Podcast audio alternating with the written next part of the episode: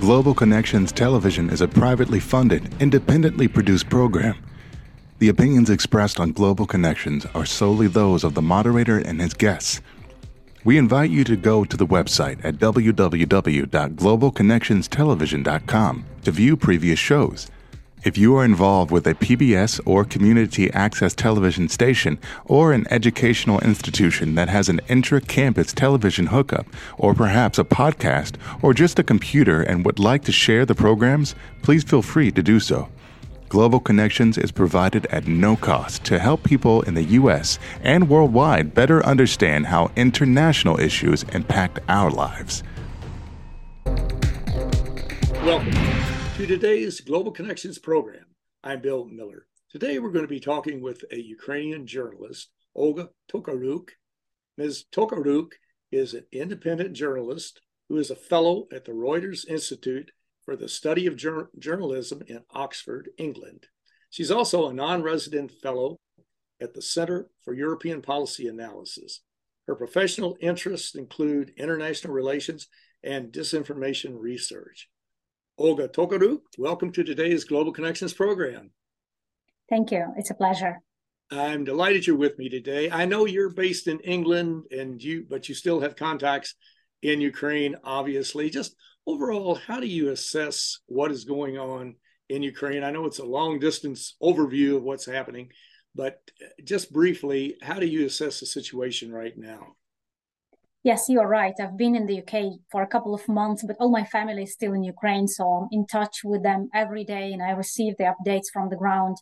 Uh, so the war has been going on for 10 months already. Uh, Russia's initial goals have failed. Obviously, Russia failed to occupy all of Ukraine's uh, territory. Russia failed to occupy a major part of Ukraine's territory. Actually, Russia failed to overthrow the Ukrainian government. And in fact, the Ukrainian armed forces have shown that they are remarkably capable of uh, going on counteroffensive and reconquered uh, half of the territory that Russia initially seized. So there were impressive counteroffensives of the Ukrainian forces in uh, the eastern part, in Kharkiv region, in, back in September. In November, Kherson in the south of Ukraine has been liberated by the Ukrainian forces. So Ukraine is winning on the battlefield. However, Russia is uh, targeting Ukrainian civilians increasingly unable to uh, win the Ukrainian, uh, to defeat the Ukrainian armed forces. Russia targets civilians and tries to destroy Ukrainian energy infrastructure in order to make civilian population freeze and uh, stay in the winter without electricity, without heating, without water supply. Mm-hmm. It's certainly a devastating situation. Back when the Russians really weren't threatening to invade, they kept saying they weren't going to. Putin said he wasn't. Joe Biden was one of the few people who didn't believe Putin and said they were going to invade. And Joe Biden was correct, it looks like, in this situation. But so many people were saying that the Ukrainians just could not hold up against this one of the best armies, theoretically the best armies in the world, one of the largest armies in the world. But it's just been absolutely devastating, has it not, for the for the Russian army that uh, was supposedly so powerful. And now we see almost how inept they are. In fact, Putin had to draft 300,000 draftees who really had no military training to send them to Ukraine. But that, along with the resilience, resiliency of the Ukrainian people, have to be two of the greatest surprises, I would think, right? Yes, absolutely. You know, we shouldn't forget that this war did not start on the 24th February of this year, but it started back in 2014. So Ukraine had eight years to reform its armed forces, to, uh, you know, provide them with more modern equipment, to train them according to NATO state standards. And in fact, many reforms have been implemented in uh, Ukraine's armed forces in this uh, eight years. And we are seeing the results now that Ukrainian army has showed that they are capable of leadership leadership on uh, various levels. It is not a centralized uh, command structure like the Russian army. Uh, the Ukrainian commanders on the ground are capable of making their own independent uh, decisions. Very often, these decisions are creative, are innovative, and they are just outsmarting Russian forces that are bigger in size, that have more weapons, but they are not as flexible and as modern thinking, forward thinking as the Ukrainian armed forces. And of course, a big role also uh, place the Ukrainian society, Ukrainian civil society that mobilized to support uh, this resistance effort. Huge uh, numbers of people every day participate in this resistance effort by donating their money to support the armed forces. Many of them volunteered to fight. Some others volunteered to take care of civilian population. They go to the front line, to dangerous places to bring their uh, food and uh, basic necessities. So it won't, won't be an exaggeration to say that whole of Ukraine is fighting in this war, not just Ukraine's armed forces. It certainly is. It's certainly a, a, mobilized effort and one that's been extremely resilient up to this point, and hopefully will continue to do so.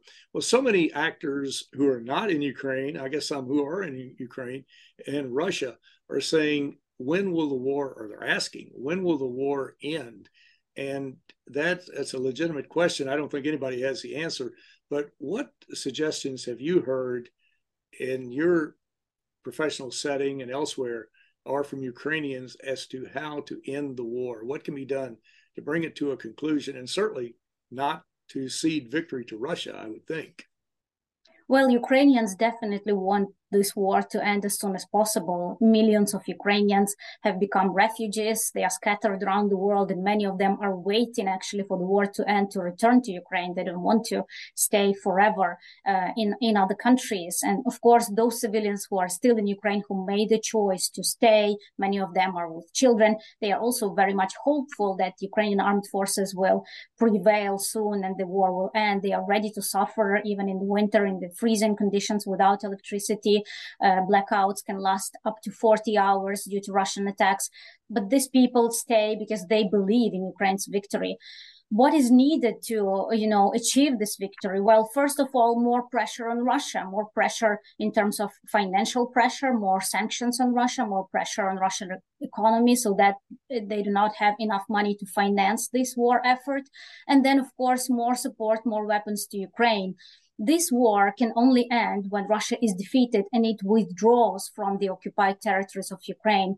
It cannot end with some sort of a halfway agreement because that peace will not be tenable. We've seen already since 2014 that Russia violated uh, Minsk agreements, the peace agreements that were signed um, in 2015.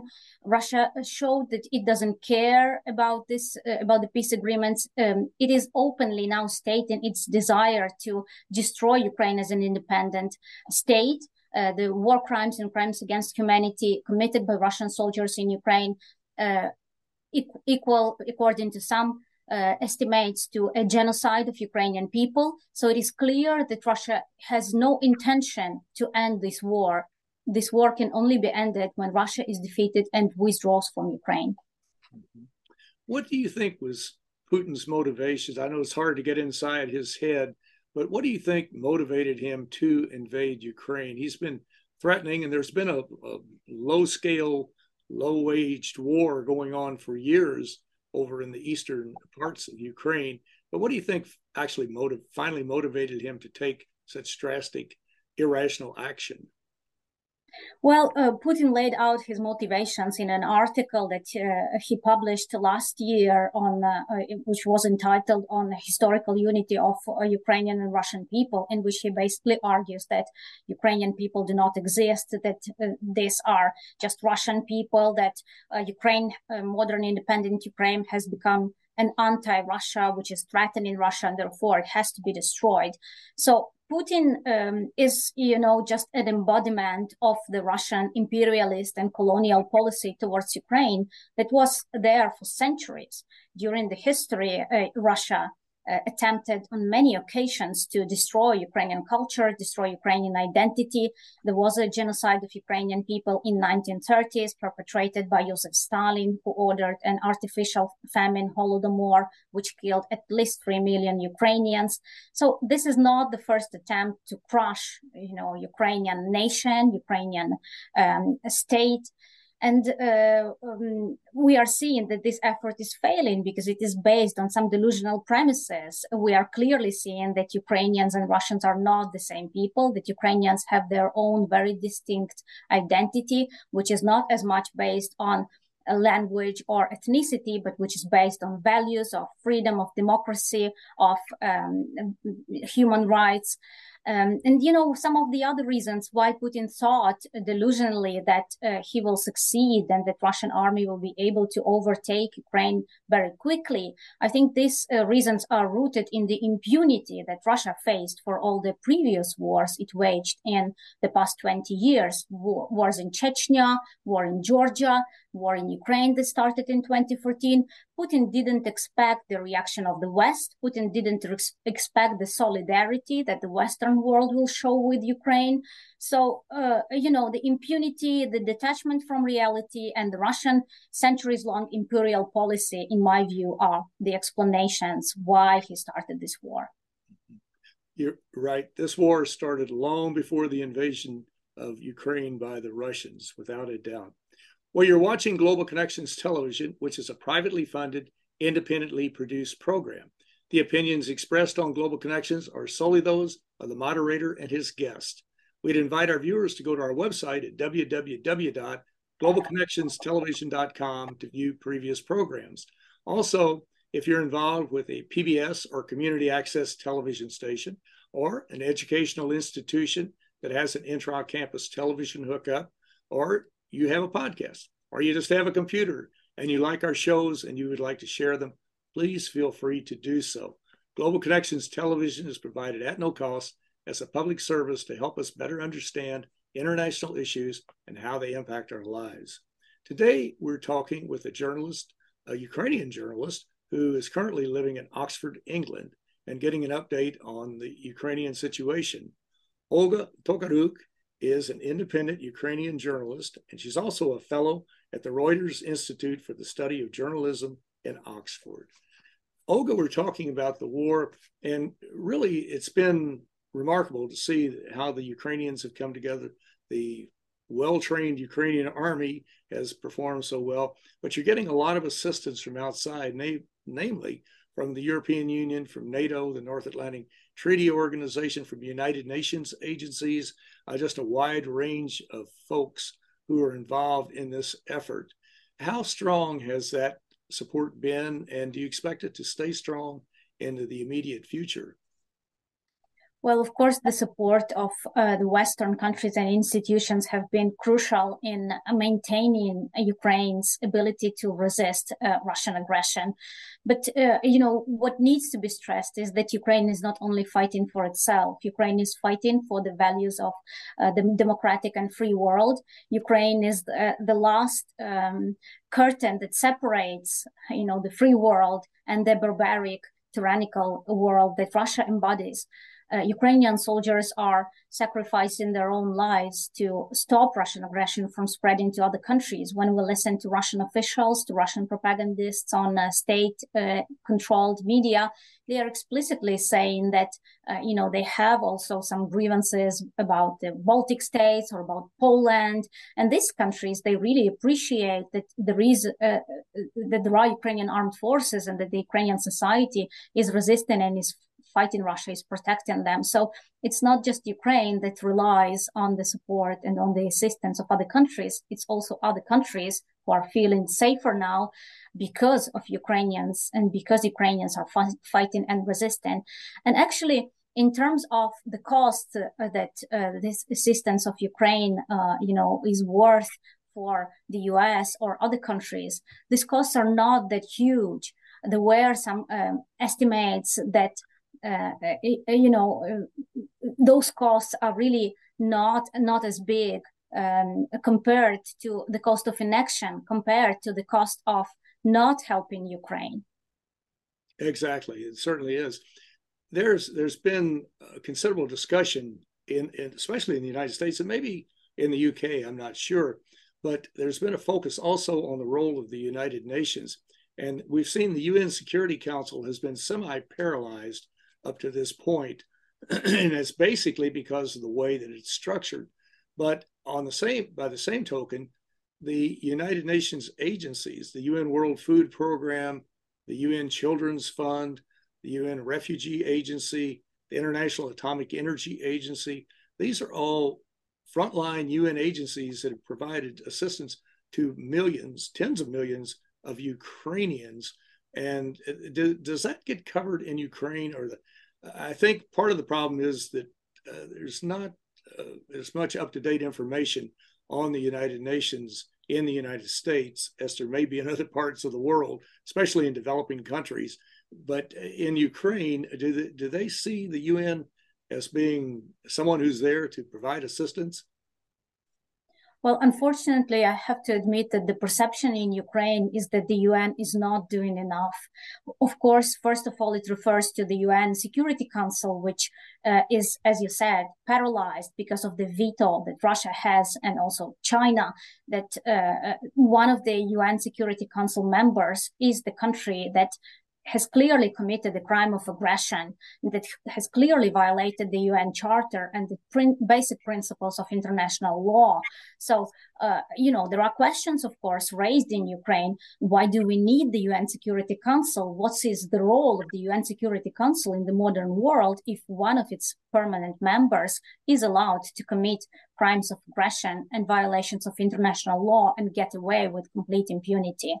Then, in terms of uh, the activity of other UN organizations, I think the most appreciated and covered is the role of the International Atomic Energy Agency and its head, who has visited um, the uh, nuclear power plant in the south of Ukraine in Zaporizhia that has been occupied by Russian forces and there were fears of a nuclear disaster on that plant. And there is a mediation effort, negotiation effort in progress to secure the facility and possibly to hand it over to a neutral um, team of experts or to ensure in the best case scenario the withdrawal of russian armed forces russian soldiers from the facility and withdrawal of weapons that are stationed there putting in danger not just ukraine but all of europe in terms of other UN agencies, uh, I would say that there is also some criticism inside Ukraine that they are not doing enough, that it's mostly the local volunteers, local NGOs that are uh, more engaged in a relief effort. They are those who are more willing to risk their lives and go to the most dangerous places. And sometimes their cars get blown up on the landmines that Russians leave after withdrawing from previously occupied Ukrainian territories. And there is less uh, presence of other in, of international organizations. I would say that the impression we get from uh, the the media in Ukraine is that actually it's the local uh, organizations that are helping civilians more than international organizations.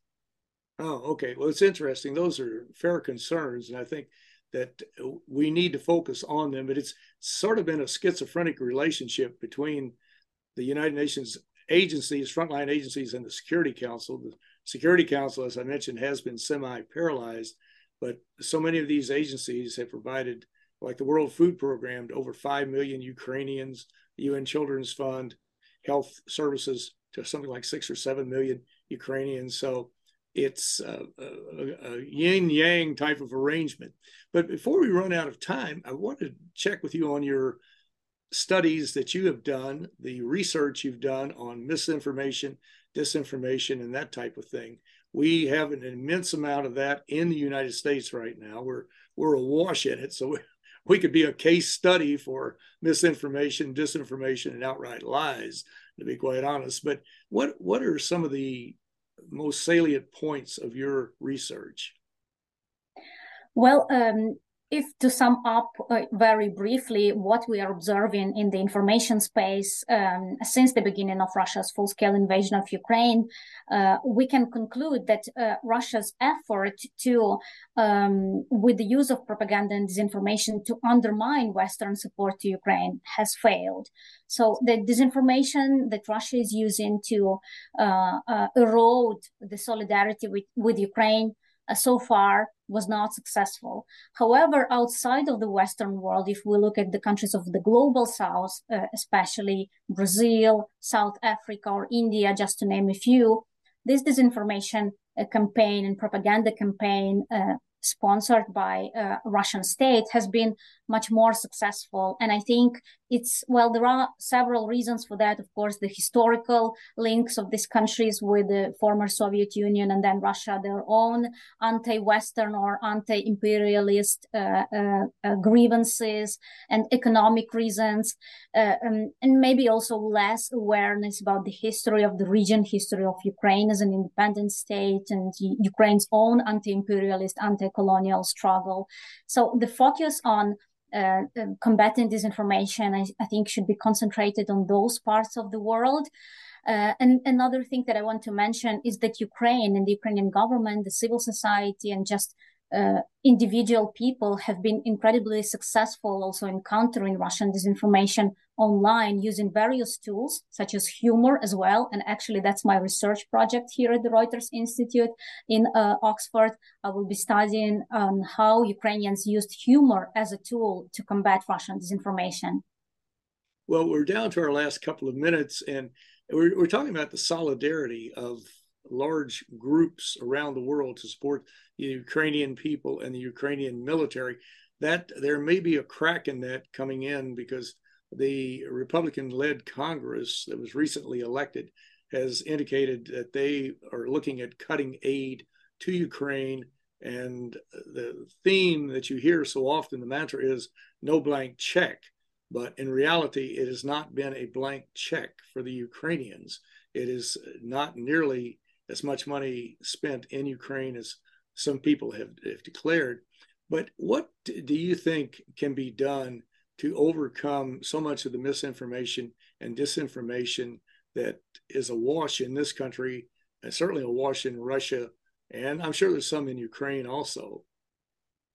Well, I think it has to do with the democracy crisis in the US and in other uh, Western countries. You know, it, it, so much of it and of these statements, they come from internal politics and internal divisions and the internal polarization that exists in the US and that probably has deepened in recent years.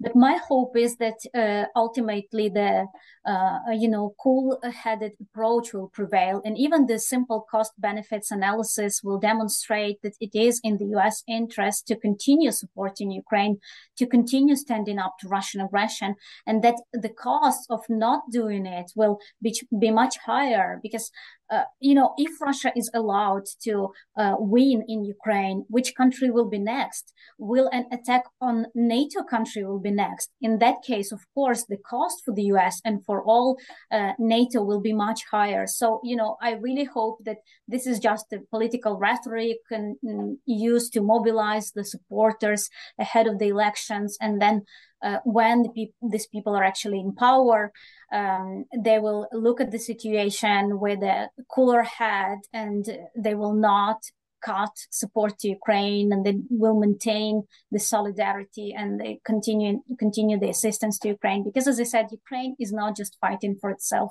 Ukraine is fighting for all for all uh, world democracies it is certainly a united effort and one that needs to be supported but Olga Tokariuk I want to thank you so very much for a very interesting and a very informative program. Thank you very much, Bill. It was my pleasure.